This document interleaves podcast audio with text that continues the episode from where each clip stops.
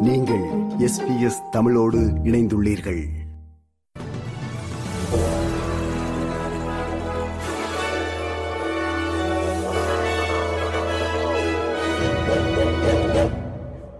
வணக்கம். இன்று டிசம்பர் மாதம் இருபத்தி ஏழாம் திகதி செவ்வாய்க்கிழமை ஆஸ்திரேலிய செய்திகள் வாசிப்பவர் Renuka Thuraisingam.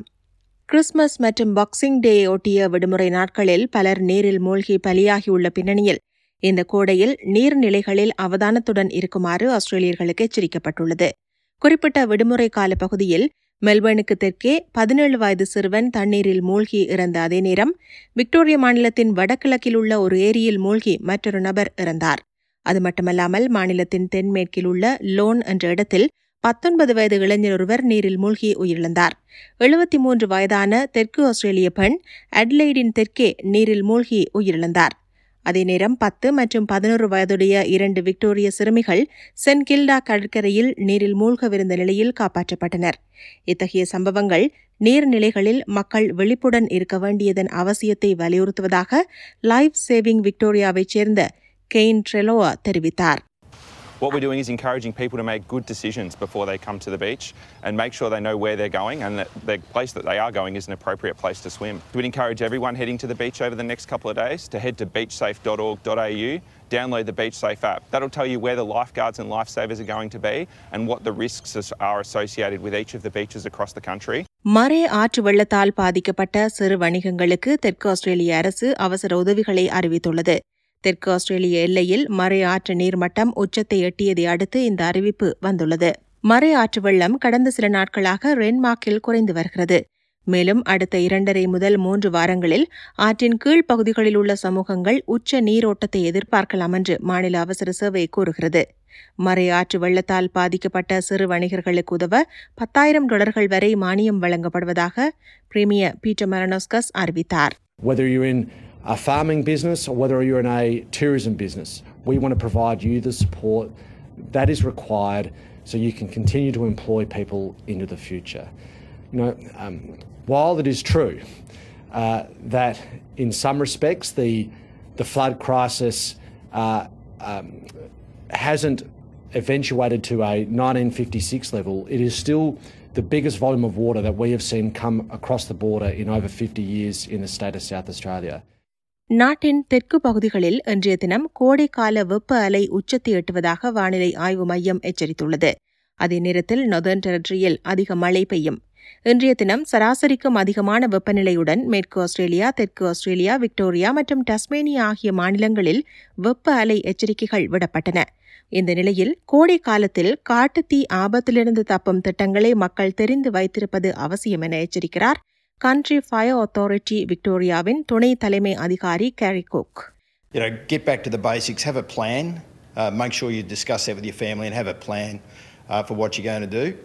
Um, monitor the local conditions around your area. Understand whether there's fire restrictions in force in the area are and what you can and can't do with fire. And importantly, download the Vic Emergency app. That'll allow you to monitor conditions on a daily basis. புத்தாண்டு கொண்டாட்டத்திற்கான நாள் நெருங்கி வரும் நிலையில் இது குறித்த கட்டுப்பாடுகள் மீதான பிரச்சாரத்தை நியூ சவுத் வேல்ஸ் அரசு தொடங்கியுள்ளது.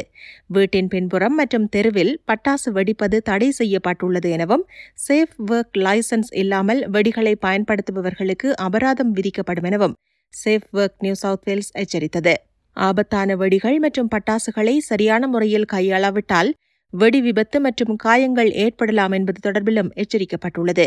லைசன்ஸ் உரிமம் இல்லாமல் பட்டாசுகளை விற்பனை செய்தல் வாங்குதல் மற்றும் வெடித்தல் போன்றவற்றில் ஈடுபடுபவர்களுக்கு இருபத்தி ஏழாயிரத்தி ஐநூறு டாலர்கள் வரை அபராதம் மற்றும் பன்னிரண்டு மாதங்கள் வரையான சிறை தண்டனை விதிக்கப்படலாம் என்பது குறிப்பிடத்தக்கது.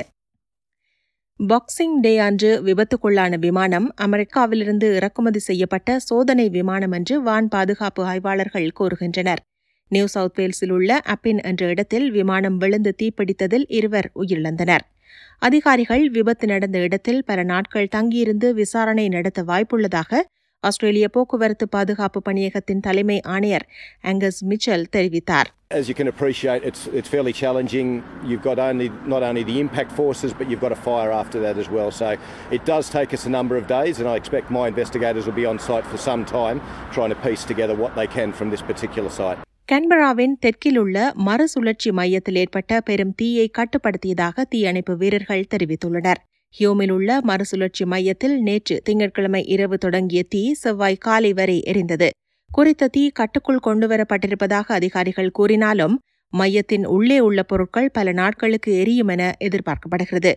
ஜெரபொம்பரா மற்றும் குயின்பியான் குடியிருப்பாளர்கள் புகையால் பாதிக்கப்பட்டால் ஜன்னல்களை மூடிவிட்டு வீட்டினுள்ளே இருக்குமாறு அறிவுறுத்தப்பட்டுள்ளது.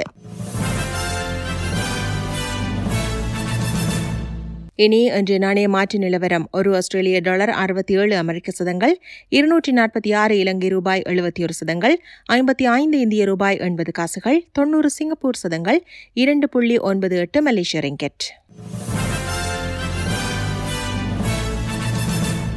நிறைவாக நாளை வானிலை முன்னறிவித்தல் பெர்த் வெயில் முப்பத்தி ஒரு செல்சியஸ் அட்லைடு மேகமூட்டம் இருபத்தி நான்கு செல்சியஸ் மெல்பர்ன் மலை தோறும் முப்பத்தி இரண்டு செல்சியஸ் ஹோபார்ட் பலத்த காற்று இருபத்தி ஒன்பது செல்சியஸ் கன்பரா வெயில் முப்பத்தி இரண்டு செல்சியஸ் சிட்னி வெயில் இருபத்தி எட்டு செல்சியஸ் பிரிஸ்பர்ன் மலை இருபத்தி எட்டு செல்சியஸ் டாவின் மலை முப்பத்தி ஒரு செல்சியஸ் இத்துடன் எஸ்பிஎஸ் தமிழ் ஒலிபரப்பு வழங்கிய ஆஸ்திரேலிய செய்திகள் நிறைவு பெறுகின்றன.